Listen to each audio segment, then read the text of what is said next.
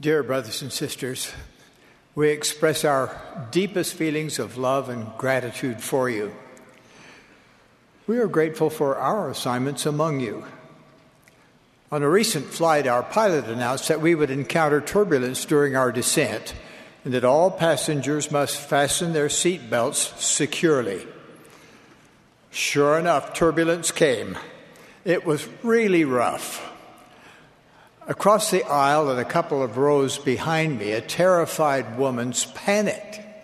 With each frightening drop and jarring bump, she screamed loudly. Her husband tried to comfort her, but to no avail. Her hysterical shouts persisted until we passed through that zone of turbulence to a safe landing. During her period of anxiety, I felt sorry for her. Because faith is the antidote for fear, I silently wished that I could have strengthened her faith.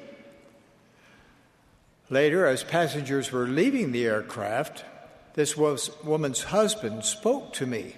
He said, I'm sorry my wife was so terrified. The only way I could comfort her was to tell her that Elder Nelson is on this flight, so you don't need to worry.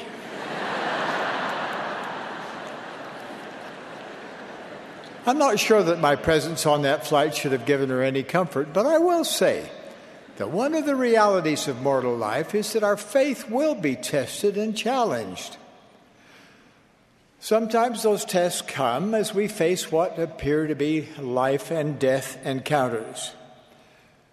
For this frightened woman, a violently rocking plane presented one of those moments when we come face to face with the strength of our faith. When we speak of faith, the faith that can move, move mountains, we're not speaking of faith in general, but of faith in the Lord Jesus Christ. Faith in the Lord Jesus Christ can be bolstered as we learn about him and live our religion. The doctrine of Jesus Christ was designed by the Lord to help us increase our faith. In today's vernacular, however, the word religion can mean different things to different people. The word religion literally means to ligate again or to tie back to God.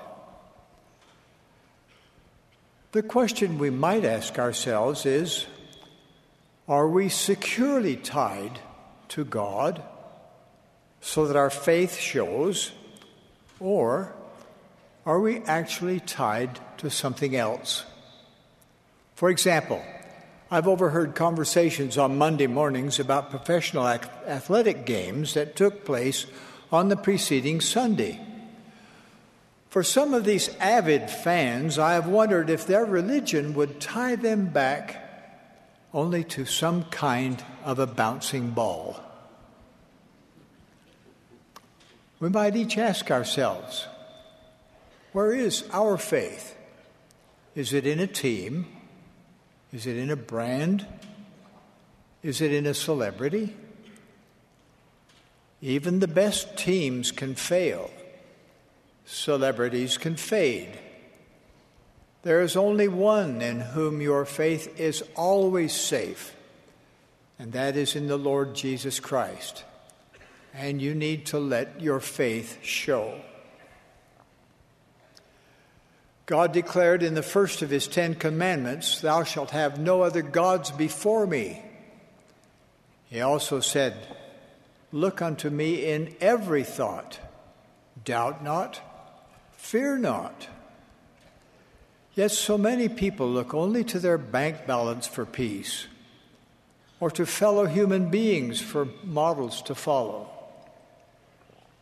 Clinicians, academicians, and politicians are often put to a test of faith. In pursuit of their goals, will their religion show or will it be hidden? Are they tied back to God or to man. I had such a test decades ago when one of my medical faculty colleagues chastised me for failing to separate my professional knowledge from my religious convictions. He demanded that I not combine the two. How can I do that? Truth is truth. It is not divisible, and any part of it cannot be set aside. Whether truth emerges from a scientific laboratory or through revelation, all truth emanates from God. All truth is part of the gospel of Jesus Christ. Yet I was being asked to hide my faith. I did not comply with my colleague's request. I let my faith show. In all professional endeavors, rigorous standards of accuracy are required. Scholars cherish their freedom of expression, but full freedom cannot be experienced if part of one's knowledge is ruled out of bounds by edicts of men. Spiritual truth cannot be ignored, especially divine commandments. Keeping divine commandments brings blessings every time. Breaking divine commandments brings a loss of blessings every time. Problems abound in this world because it is populated by imperfect people. Their objectives and desires are heavily influenced by their faith or lack of it. Many put other priorities ahead of God. Some challenge the relevance of religion in modern life. As in every age, so today there are those who mock or decry the free exercise of religion. Some even blame religion for any number of the world's ills. Admittedly, there have been times when atrocities have been committed in the name of religion, but living the Lord's pure religion, which means striving to become a true disciple of Jesus Christ, is a way of life and a daily commitment that will provide divine guidance. As you practice your religion, you are exercising your faith you are letting your faith show. The Lord knew that his children would need to learn how to find him. For straight is the gate, he said, and narrow the way that leadeth unto exaltation, and few there be that find it. The scriptures provide one of the best ways to find and stay on course. Scriptural knowledge also provides precious protection. For example, throughout history, infections like childbirth fever claimed the lives of many innocent mothers and babies. Yet the Old Testament had the correct principles for the handling of infected patients written more than 3,000 years ago. Many people perished because man's quest for knowledge had failed to heed the word of the Lord. My dear brothers and sisters, what are we missing in our lives? If we are ever learning but never able to come to the knowledge of the truth, we can gain great knowledge from the Scriptures and obtain inspiration through prayers of faith Doing so will help us as we make daily decisions, especially when the laws of man are created and enforced. God's laws must ever be our standard. In dealing with controversial issues, we should first search for God's guidance. We should liken all scriptures unto us for our profit and learning. Danger lurks when we try to divide ourselves with expressions such as my private life or even my best behavior. If one tries to segment his or her life into such separate compartments, One will never rise to the full stature of one's personal integrity, never to become all that his or her true self could be. The temptation to be popular may prioritize public opinion above the Word of God. Political campaigns and marketing strategies widely employ public opinion polls to shape their plans. Results of those polls are informative, but they could hardly be used as grounds to justify disobedience to God's commandments. Even if everyone is doing it, wrong is never right. Evil, error, and darkness will never be truth, even if popular. A scriptural warning so declares Woe unto them that call evil good and good evil, that put darkness for light and light for darkness After World War I, a rather risque song became popular. In promoting immorality, it vowed that 50 million people cannot be wrong. But in fact, 50 million people can be wrong, totally wrong. Immorality is still immorality in the eyes of God, who one day will judge all of our deeds and desires. Contrast the fear and faithlessness so prevalent in the world today with the faith and courage of my dearly beloved daughter Emily, who now lives on the other side of the veil. As mortal life was leaving her cancer ridden body, she could barely speak. But with a smile on her face, she said to me, Daddy, don't worry about me. I know I will be all right. Emily's faith was showing, showing brightly in that tender moment, right when we needed it most. This beautiful young mother of five had full faith in her Heavenly Father in His plan and in the eternal welfare of her family. She was securely tied back to God. She was totally faithful to covenants made with the Lord and with her husband. She loved her children, but was at peace despite her impending separation from them. She had faith in her future and theirs too, because she had faith in our Heavenly Father and His Son. In 1986, President Thomas S. Monson said, Of course, we will face fear, experience ridicule, and meet opposition. Let us have the courage to defy the consensus, the courage to stand for principle. Courage, not compromise, brings the smile of God's approval. Remember that all men have their fears, but those who face their fears with faith have courage as well.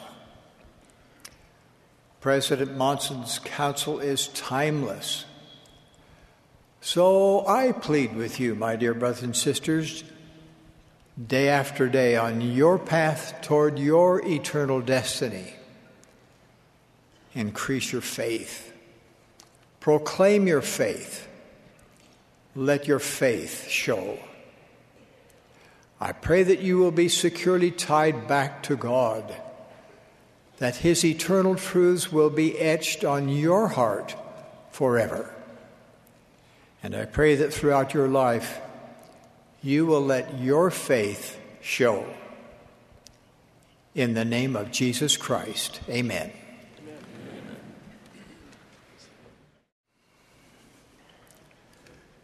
Hastening family history and temple work in our day is essential for the salvation and exaltation of families. Just before his death from cancer in 1981, the controversial writer, William Saroyan, told the press Everybody has to die, but I always believed an exception would be made in my case. now what? The now what in the face of death in this life, and the now what in contemplation of life after death, are at the heart of the questions of the soul that the restored gospel of Jesus Christ answers so beautifully in the Father's plan of happiness. In this life, we laugh, we cry, we work, we play, we live, and then we die. Job asks the succinct question If a man die, shall he live again? The answer is a resounding yes, because of the atoning sacrifice of the Savior.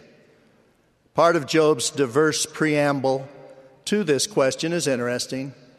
Man that is born of woman is a few days, he cometh forth like a flower and is cut down.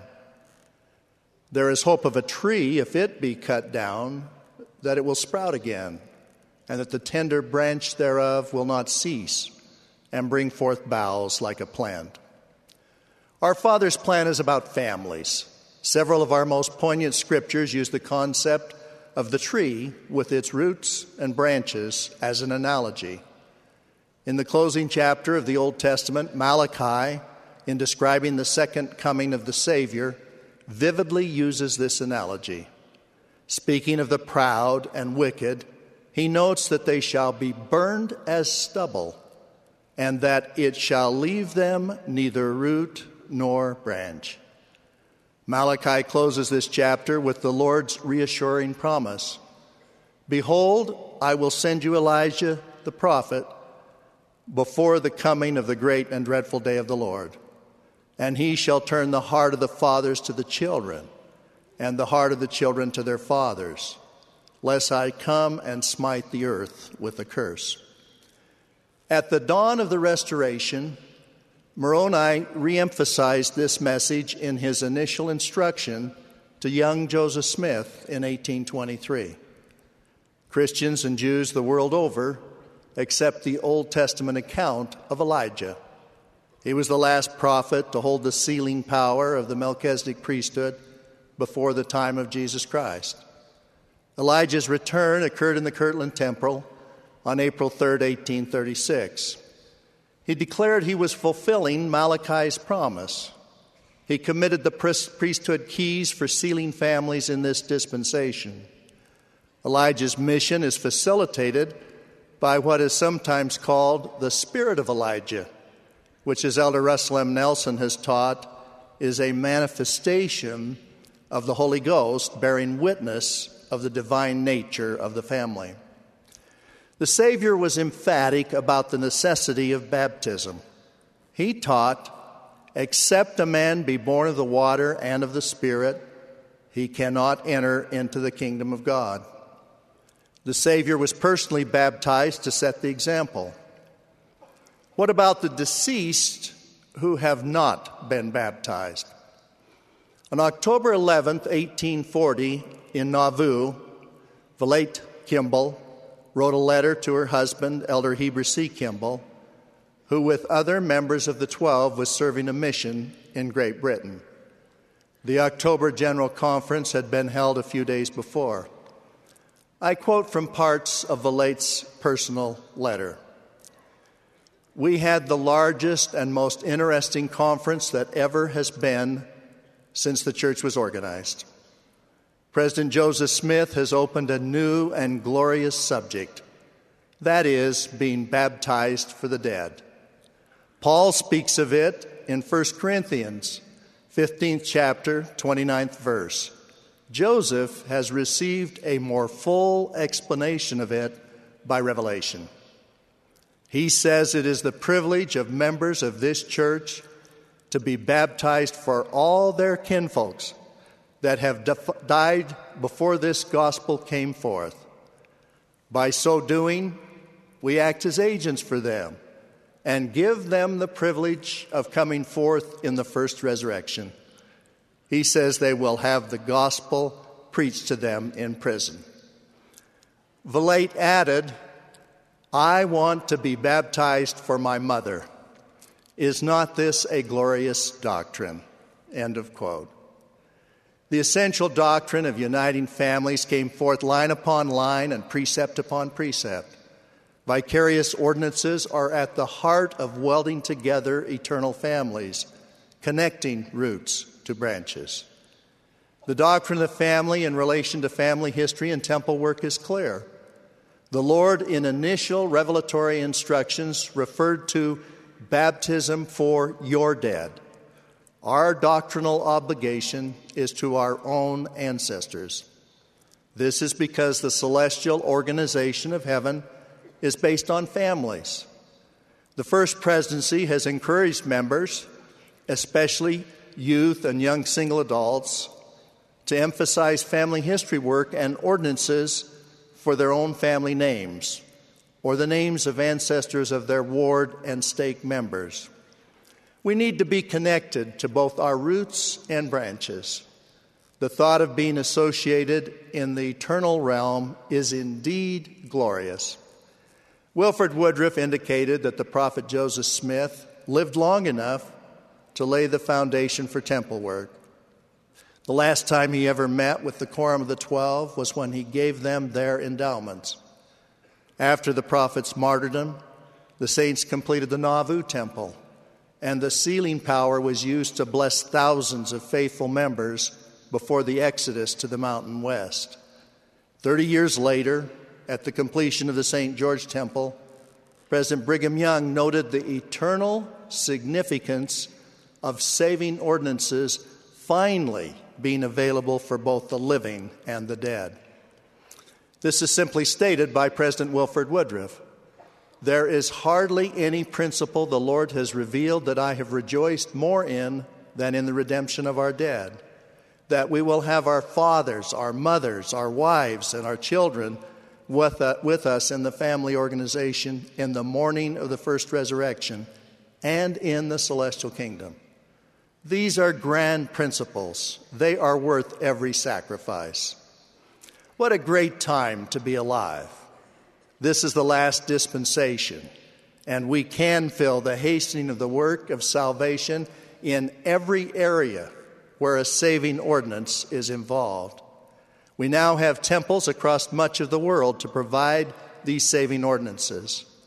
Attending the temple for spiritual renewal, peace, safety, and direction in our lives is also a great blessing.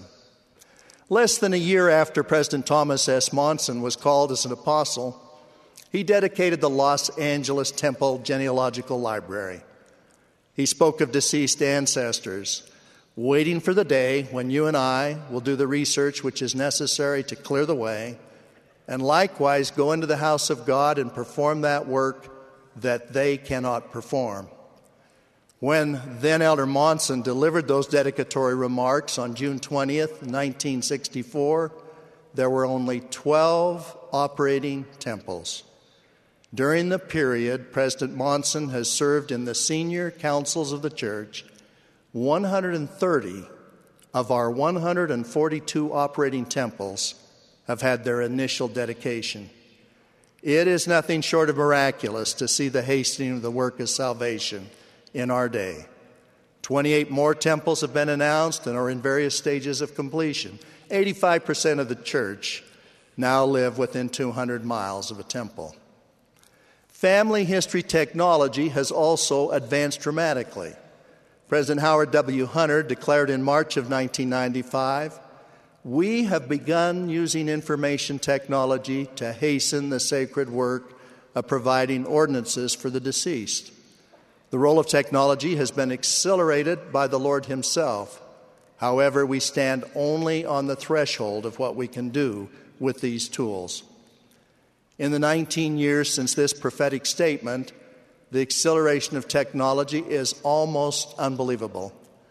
A 36 year old mother of young children recently exclaimed to me, Just think, we have gone from microfilm readers in dedicated family history centers to sitting at my kitchen table with my computer doing family history after my children are finally asleep. Brothers and sisters, our family history centers are now in our homes. Temple and ham- family history work is not just about us. Think of those on the other side of the veil waiting for the saving ordinances that would free them from the bondage of spirit prison. Prison is defined as a state of confinement or captivity. Those in captivity might be asking William Saroyan's question now what? One faithful sister shared a special spiritual experience in the Salt Lake Temple.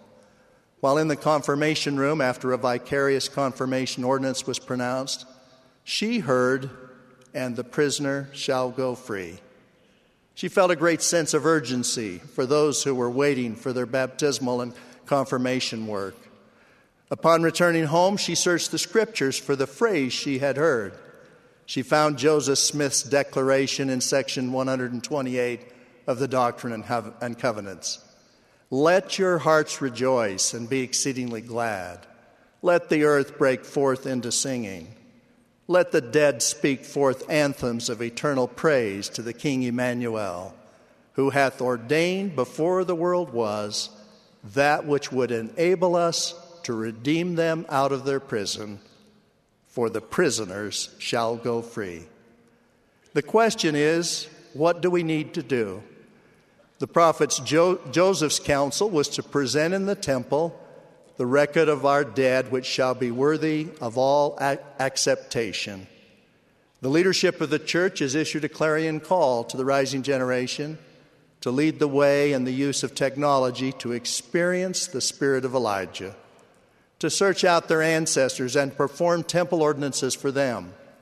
Much of the heavy lifting in hastening the work of salvation for both the living and the dead will be done by you young people.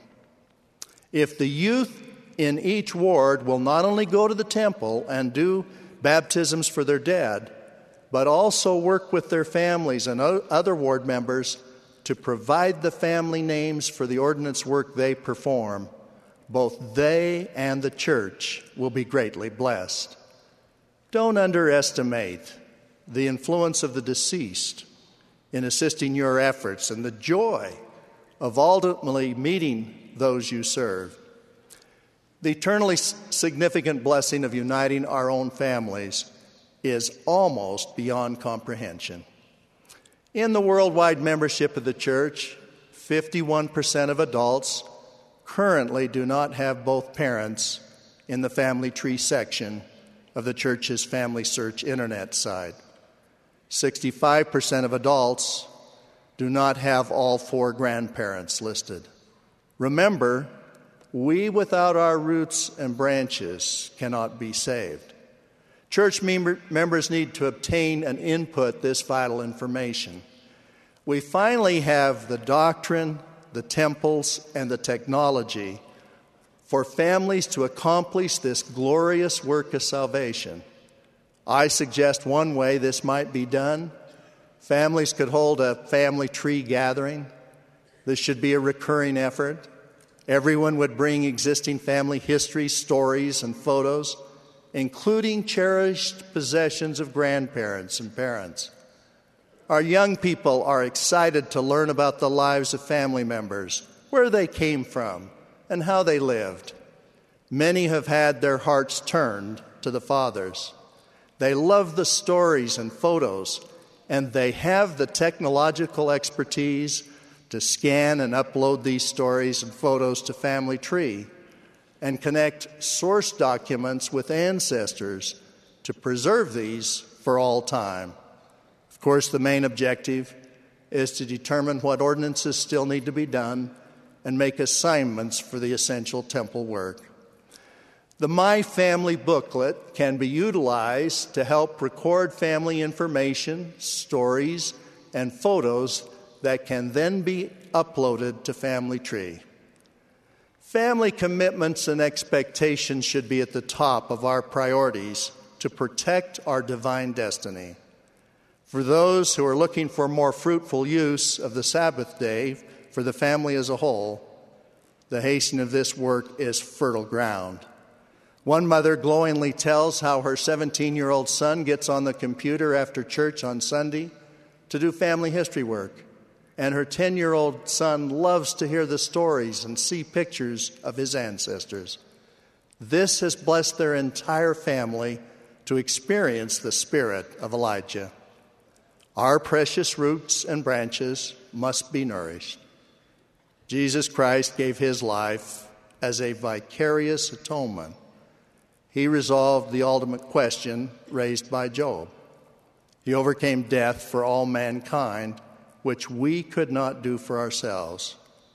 We can, however, perform vicarious ordinances and truly become saviors on Mount Zion for our own families in order that we with them might be exalted as well as saved. I bear witness of the Savior's atoning sacrifice and the certainty of the Father's plan for us and our families. In the name of Jesus Christ, amen.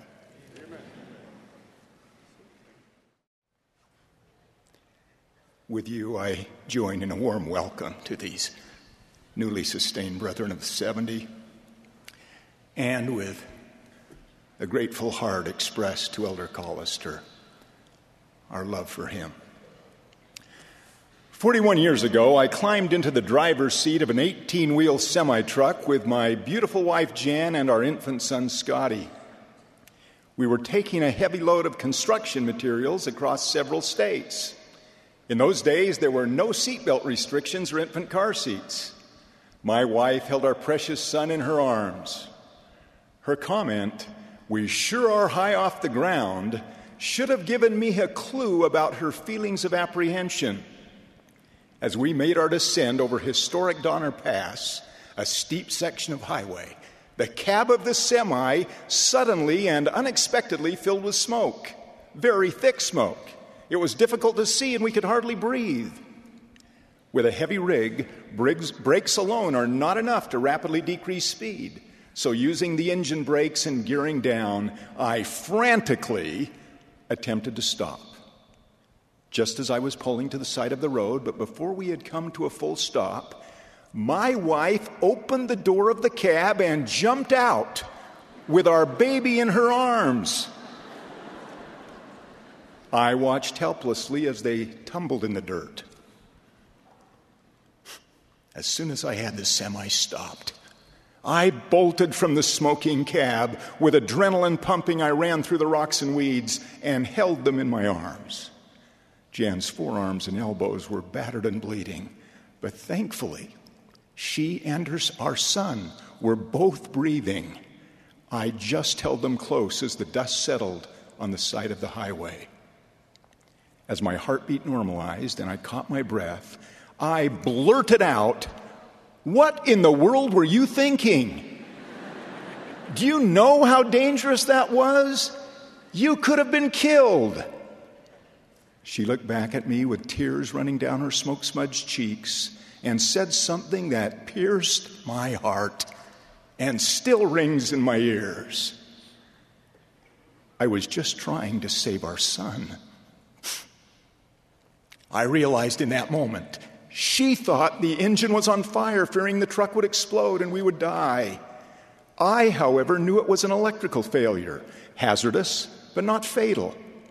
I looked at my precious wife, softly rubbing the head of our infant son, Scotty, and wondered what kind of woman would do something so courageous and utterly irrational.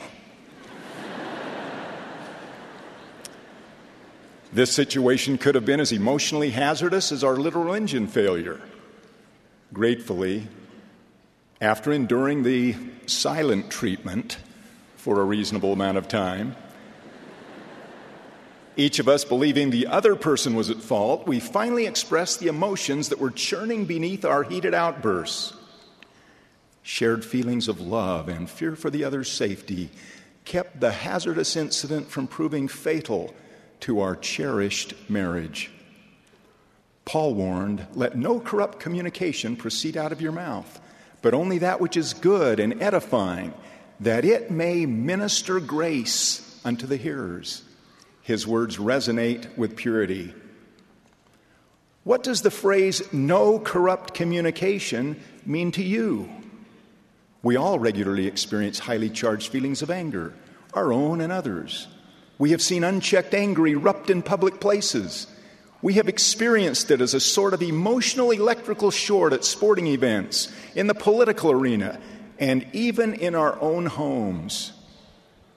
Children sometimes speak to beloved parents with tongues as sharp as blades. Spouses who have shared some of life's richest and most tender experiences lose vision and patience with each other and raise their voices.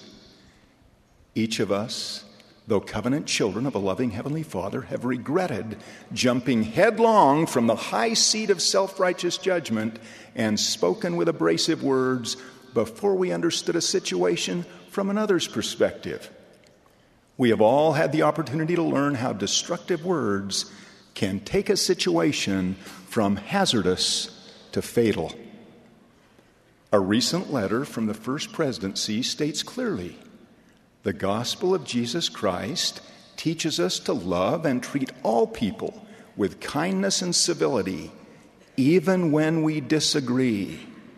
What a masterful reminder that we can and should participate in continuing civil dialogue, especially when we view the world from differing perspectives.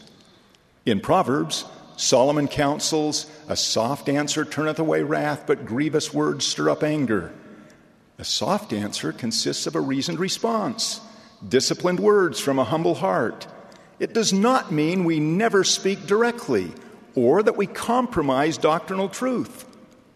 Words that may be firm in information can be soft in spirit.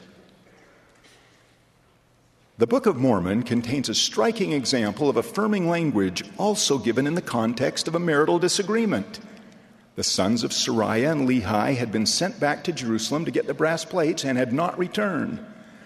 Sariah believed her sons were in harm's way, and she was filled with anger and needed someone to blame. Listen to the story through the eyes of her son Nephi. For my mother had supposed that we had perished in the wilderness, and she also had complained against my father, telling him he was a visionary man, saying, Thou hast led us forth from the land of our inheritance, and my sons are no more, and we perish in the wilderness.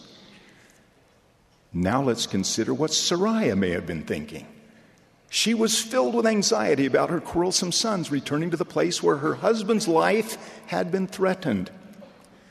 She had traded her lovely home and friends for a tent and isolation in the wilderness while still in her childbearing years.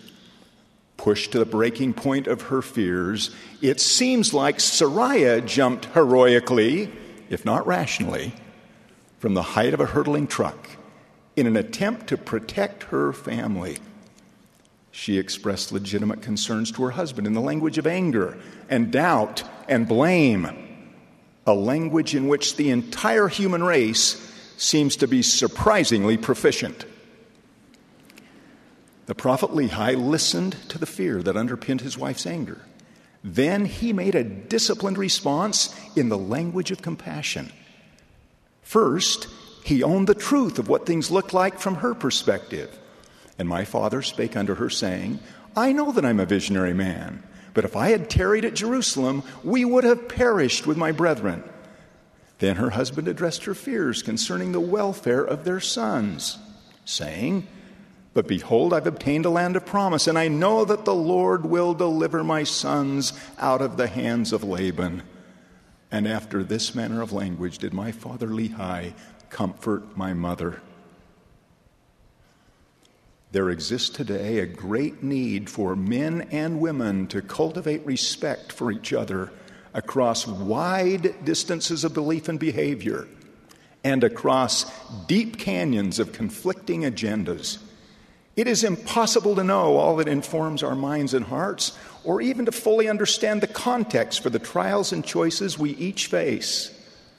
Nevertheless, what would happen to the corrupt communication Paul spoke about if our own position included empathy for an other's experience first? fully owning the limits of my own imperfections and rough edges. I plead with you to practice asking this question What are you thinking? When our truck cab filled with smoke, my wife acted in the bravest manner she could imagine to protect our son. I too acted as a protector when I questioned her choice. Shockingly, it didn't matter who was more right.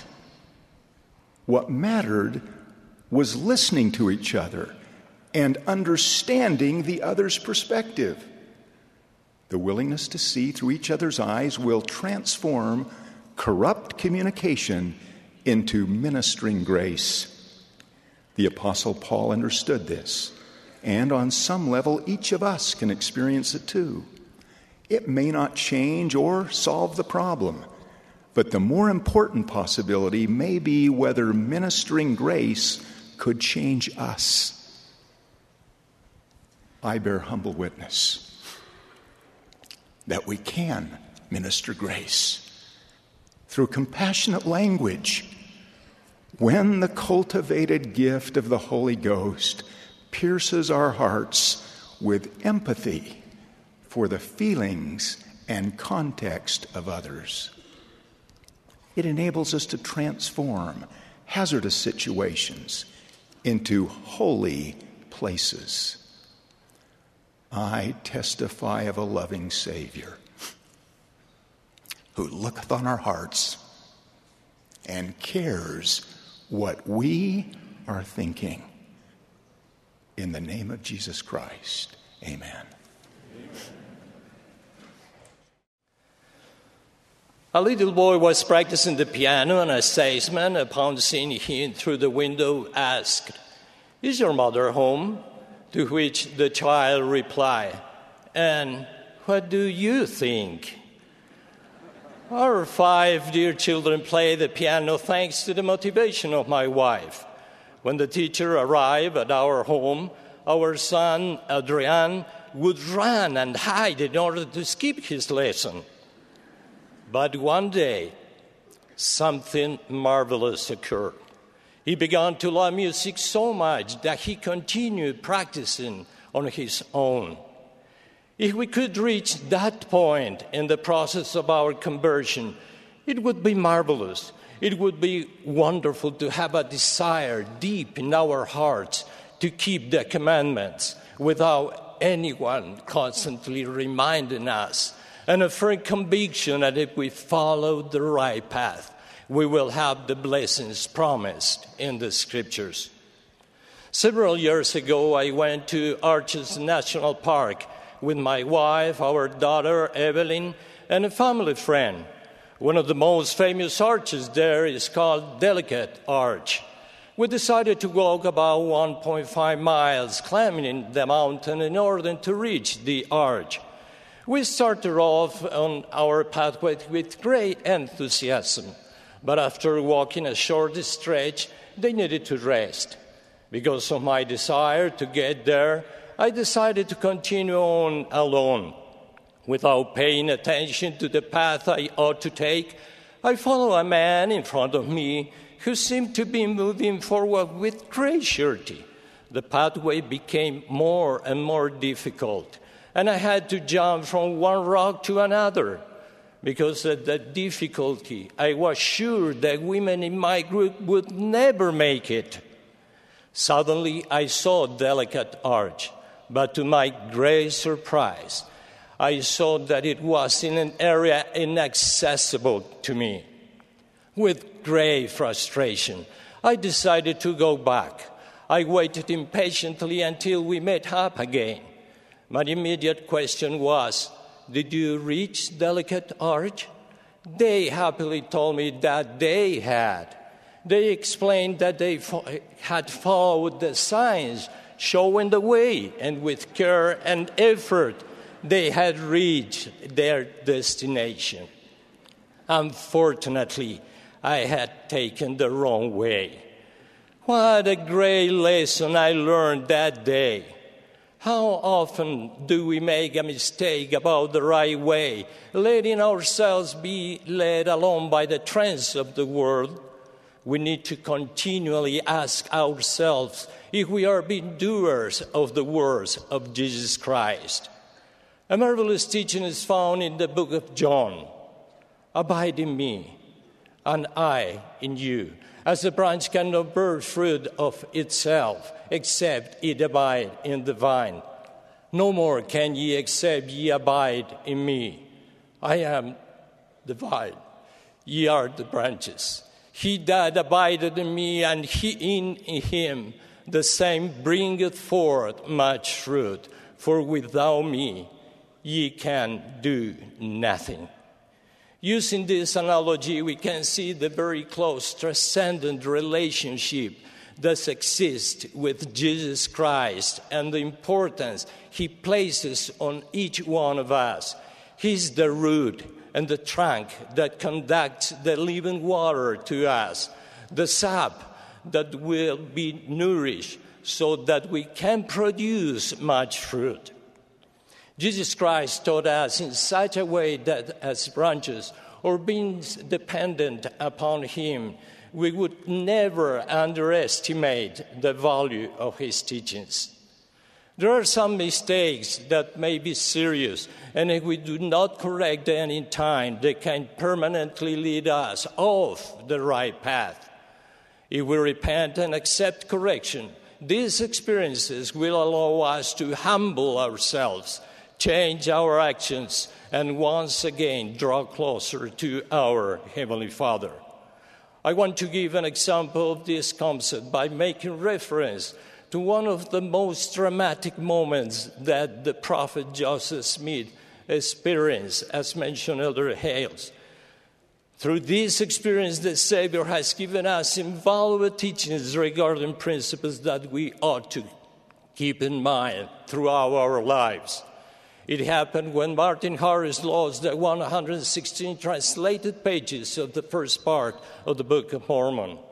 After repenting for not following God's counsel, the prophet received the revelation that is found in section 3 of the Doctrine and Covenants. From what is written in verses 1 to 7, I wish to highlight three principles that we should always remember. The works and the purposes of God cannot be frustrated. We must not fear man more than God.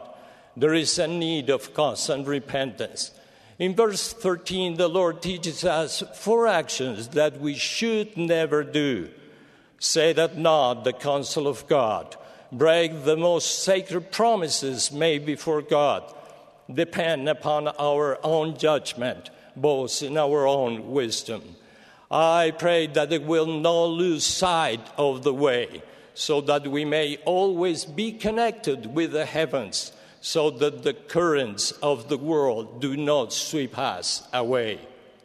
If any one of you reaches the point of abandoning the Lord's way, at any point along that way with great remorse, you will feel the bitterness of having said at naught the counsels of God, of having broken the most sacred promises made before God, of having trusted in your own wisdom, of having boasted in your own wisdom. If this is the case, I exhort you to repent and come back to the right way. One time, a grandchild called his grandfather to wish him a happy birthday. He asked him how old he was. He said that he had reached 70 years. His grandson thought for a moment and then asked, Grandpa, did you start all the way back at one? During childhood and youth, people think they will never become old the idea of death never takes root. That is for very, very old people, and reaching that point is still an eternity away. As time goes on, months and seasons go by. Until the wrinkles begin to appear, energy is reduced. The need for doctor visits become more frequent, and so on. The day will come in which we shall again meet up with our Redeemer and Savior Jesus Christ. I plead that on that sacred and sublime occasion, we can recognize him because of the knowledge we have of him and because of having followed his teachings. He will show us the marks in his hands and feet, and we will join together in a lasting embrace, weeping for joy at having followed his way. I testify to the four ends of the earth that Jesus Christ lives. He exhorts us, hearken, O ye nations of the earth, and hear the words of that God who made you. May we have the capacity to grasp, give heed, comprehend, and correctly interpret the message of that God who made us, so as not to stray from his way. I plead in the name of Jesus Christ. Amen.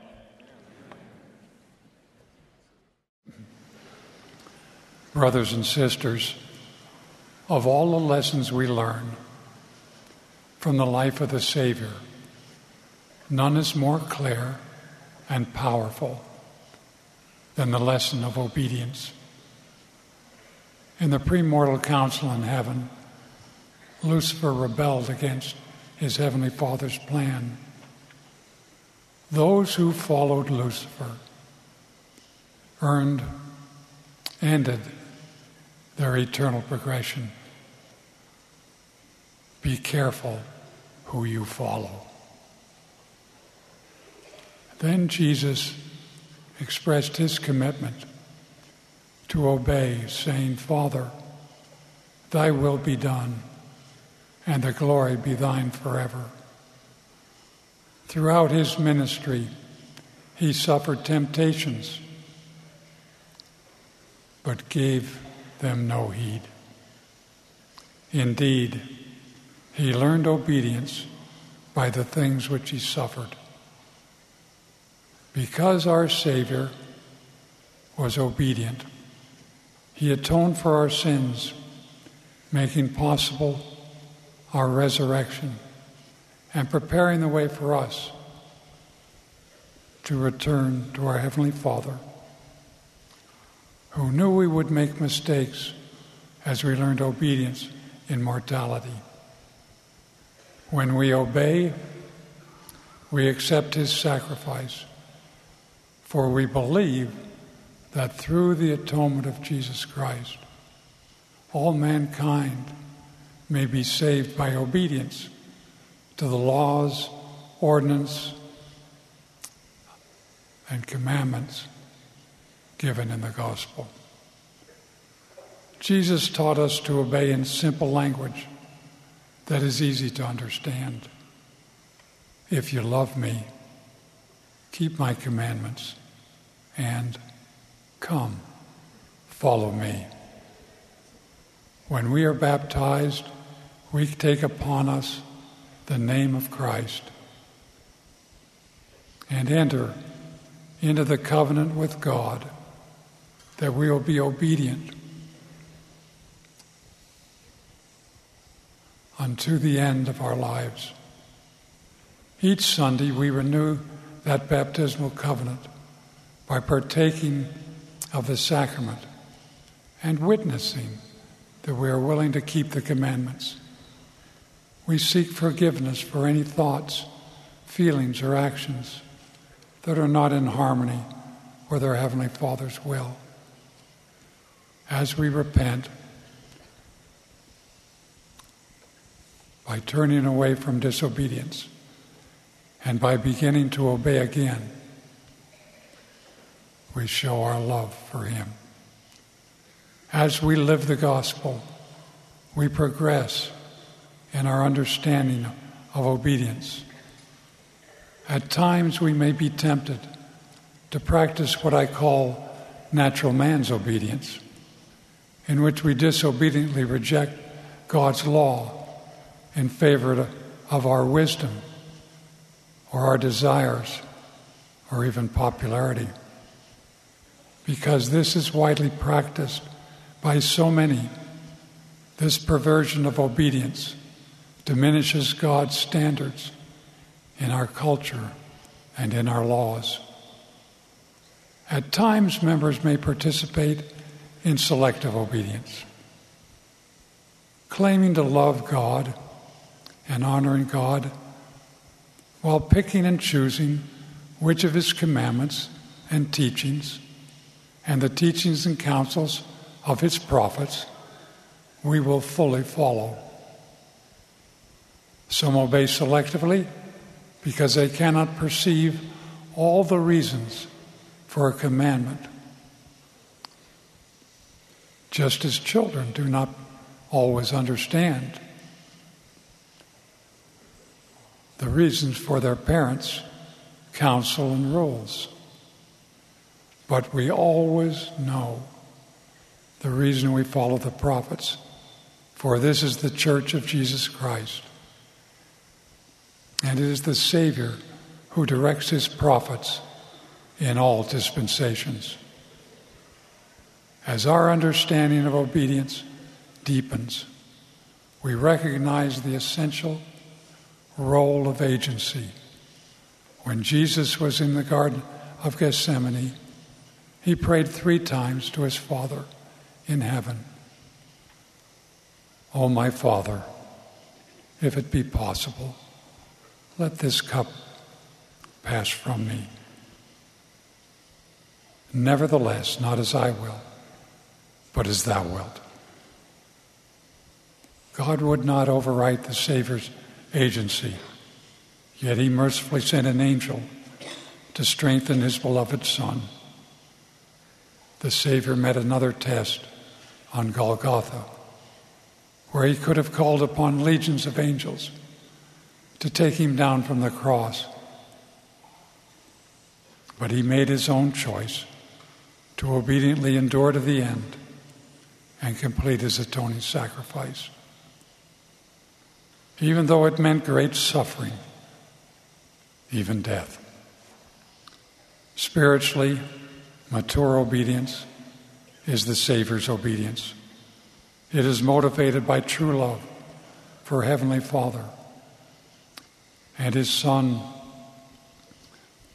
When we willingly obey, as our Savior did, we cherish the words of our Heavenly Father This is my beloved Son, in whom I am well pleased. And we look forward to hearing, upon entering our Heavenly Father's presence, Well done, thou good and faithful servant. Enter into the joy of thy Lord. Using our agency to obey means choosing to do what is right and letting the consequence follow. It requires mastery and brings confident, eternal happiness and a sense of fulfillment to us, and by example, to those around us. And it always includes a deep personal commitment to sustain priesthood leaders and follow their teachings and counsel.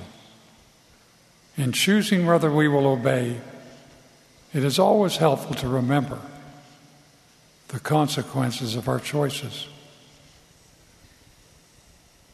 Did Lucifer and his followers understand the consequences of choosing to reject Heavenly Father's plan? If so, why did they make such a terrible choice? We might ask ourselves a similar question. Why do any of us choose to be obedient, disobedient when we know the eternal consequences of sin? The scriptures provide an answer. The reason Cain and some of the children of Adam and Eve chose to disobey, disobey is because they love Satan more than God. Our love of the Savior is the key to the Savior like obedience. As we strive to be obedient in today's world, we declare our love and respect for all of our Heavenly Father's children. Yet it is impossible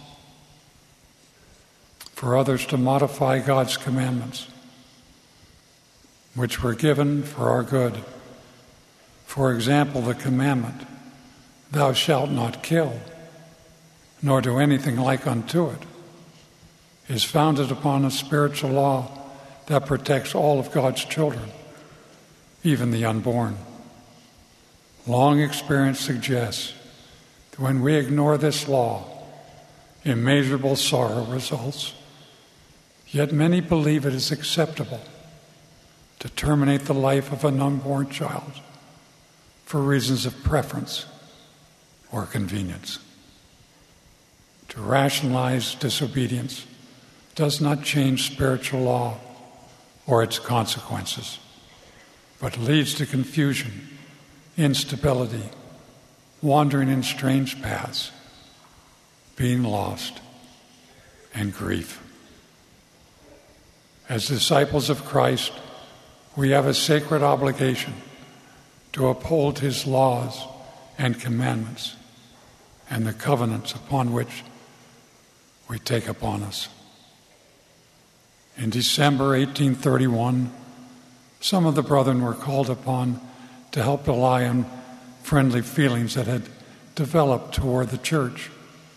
Through the prophet Joseph Smith, the Lord directed them in an unusual, even surprising way. Quote, Confound your enemies. Call upon them to meet you both in public and in private. Wherefore, let them bring forth their strong reasons against the Lord.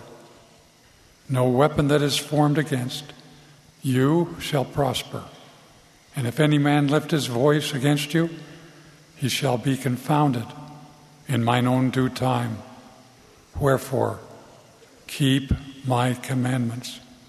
They are true and faithful. End of quote. The scriptures are full of examples of prophets who have learned the lessons of obedience by their experience. Joseph Smith was taught the consequences for yielding to the pressures of his benefactor, friend, and scribe, Martin Harris. In, in response to Martin's pleas, Joseph asked the Lord for permission to loan the first 116 manuscript pages of the Book of Mormon so that Martin could show them to his family. But the Lord told Joseph to say no. Martin pled with Joseph to ask the Lord again. For Joseph's third request, the Lord gave permission for five specific people to review the manuscript. In a most solemn covenant, Martin bound himself to this agreement. When he arrived home and pressures were brought to bear upon him, he forgot his solemn oath and permitted others to view the manuscript with the result that by stratagem it passed out of his hands and they were lost. As a consequence, Joseph was rebuked by the Lord and was denied permission to continue to translate the Book of Mormon. Joseph suffered and repented of his transgression for yielding to the pressures of others. After a season, Joseph was allowed to resume his translation work. Joseph learned a valuable lesson of obedience that served him the rest of his life. The prophet Moses provides another example. When Moses obediently took an Ethiopian wife, Miriam and Aaron spoke against him. But the Lord rebuked them, saying, With Moses will I speak mouth to mouth. The Lord used this incredible incident to teach members of the church in our dispensation in 1830, Hiram Page claimed to receive revelation for the church. The Lord corrected him and taught the saints, Thou shalt be obedient unto the things which I shall give unto Joseph, even as Aaron, for he receiveth them even as Moses. Obedience brings blessings, and when we obtain any blessings from God, it is by obedience to that law upon which it is predicated.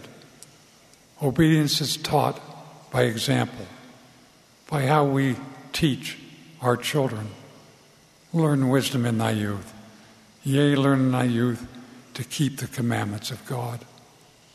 Obedience makes us progressively stronger, capable of faithfully enduring tests and trials in the future. Oh, yes, obedience in Gethsemane prepared the Savior to obey, endure to the end on Golgotha. My beloved brothers and sisters, the words of Alma express my feelings of my heart. And now, my beloved brethren, I have said these things unto you, that I might awaken in you to a sense of your duty to God, that ye may walk blameless before Him. And now I would that ye should be humble, be submissive, and gentle, being diligent in keeping the commandments of God at all times. I bear my special witness that our Savior lives because he obeyed. Every knee shall bow and every tongue confess that he is our Savior. May we love him so deeply and believe him in faith so completely that we too obey and keep his commandments and return to live him forever in the kingdom of God is my prayer. In the name of Jesus Christ, amen.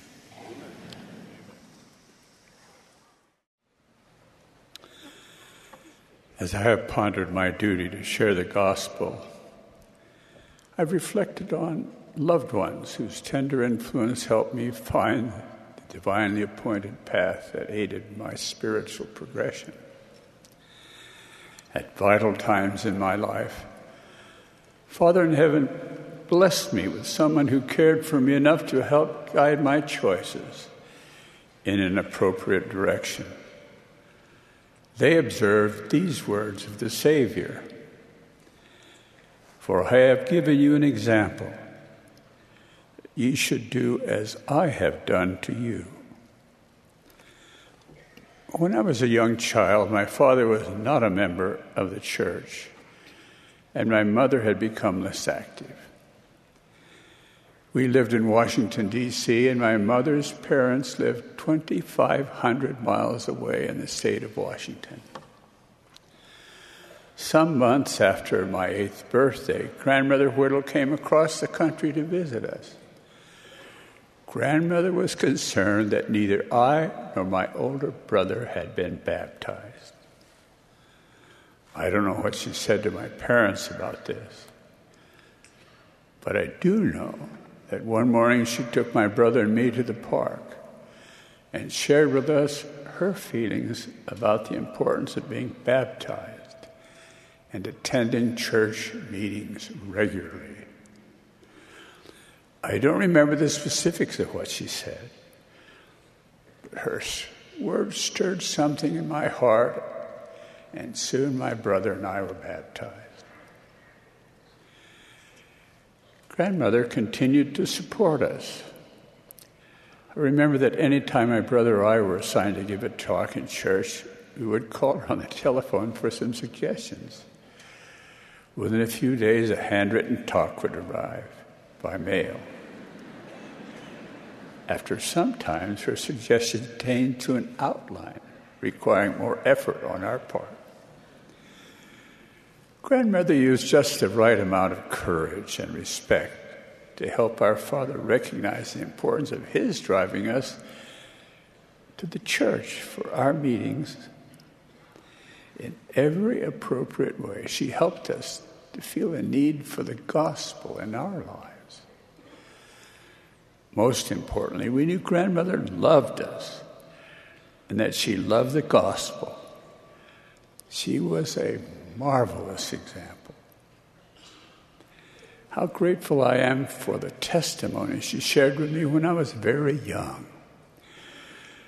Her influence changed the direction of my life for eternal good. Later, as I was about to graduate from the university, I fell in love with a beautiful young woman named Jeanene Watkins. I thought she was beginning to have some deep feelings for me also. One night, when we were talking about the future, she carefully wove into the discussion a statement that changed my life forever. She said, When I marry,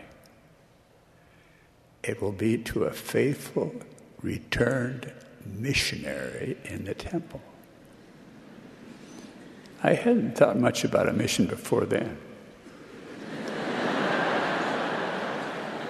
that night, my motivation to consider a mission service changed dramatically. I went home and I could think of nothing else. I was awake all night long. I was completely distracted from my studies the next day. After many prayers, I made the decision to meet with my bishop and begin my missionary application.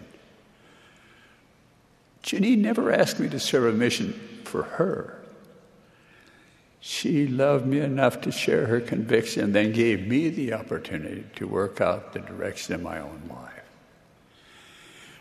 We both served missions and later were sealed in the temple. Jeanene's courage and commitment to her faith has made all the difference in our lives together. I am certain we would not have found the happiness we enjoy without her strong faith in the principle of serving the Lord first. She is a wonderful, righteous example. Both Grandmother Whittle and Jeanene loved me enough to share their conviction that the ordinances of the gospel and serving Father in heaven would bless my life. Neither of them coerced me or made me feel bad about the person I was. They simply loved me and loved Father in heaven. Both knew he could do more with my life than I could on my own. Each courageously helped me in loving ways to find the greatest path to happiness. How can each of us become such a significant influence? We must be sure to sincerely love those we want to help in righteousness so they can begin to develop confidence in God's love. For so many in the world, the first challenge in accepting the gospel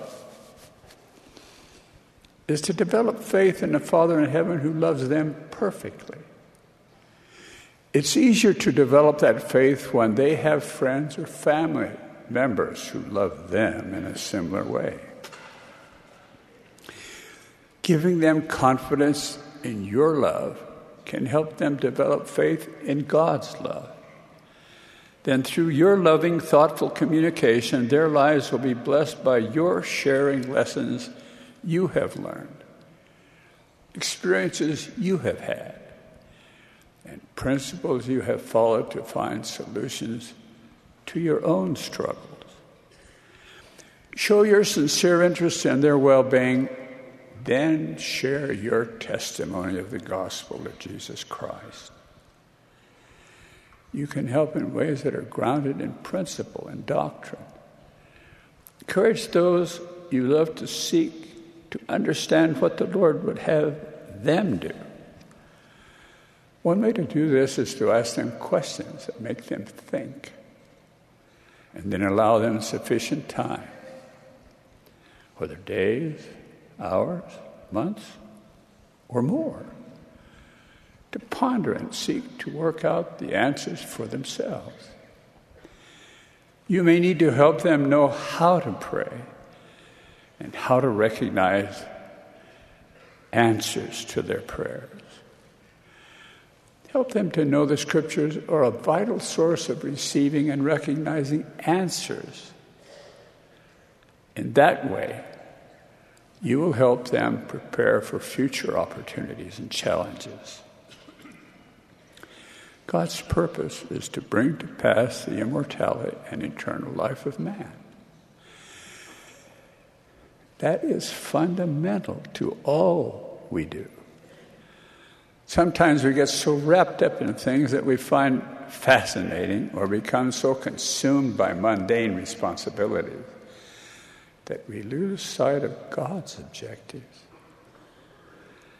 As you consistently focus your life on the most basic principles, you will gain an understanding of what you are to do, and you will produce more fruit for the Lord and more happiness for yourself.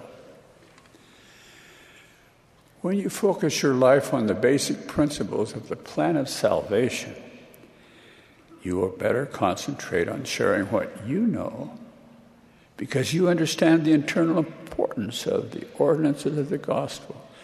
You will share what you know in a way that encourages your friends to want to be strengthened spiritually.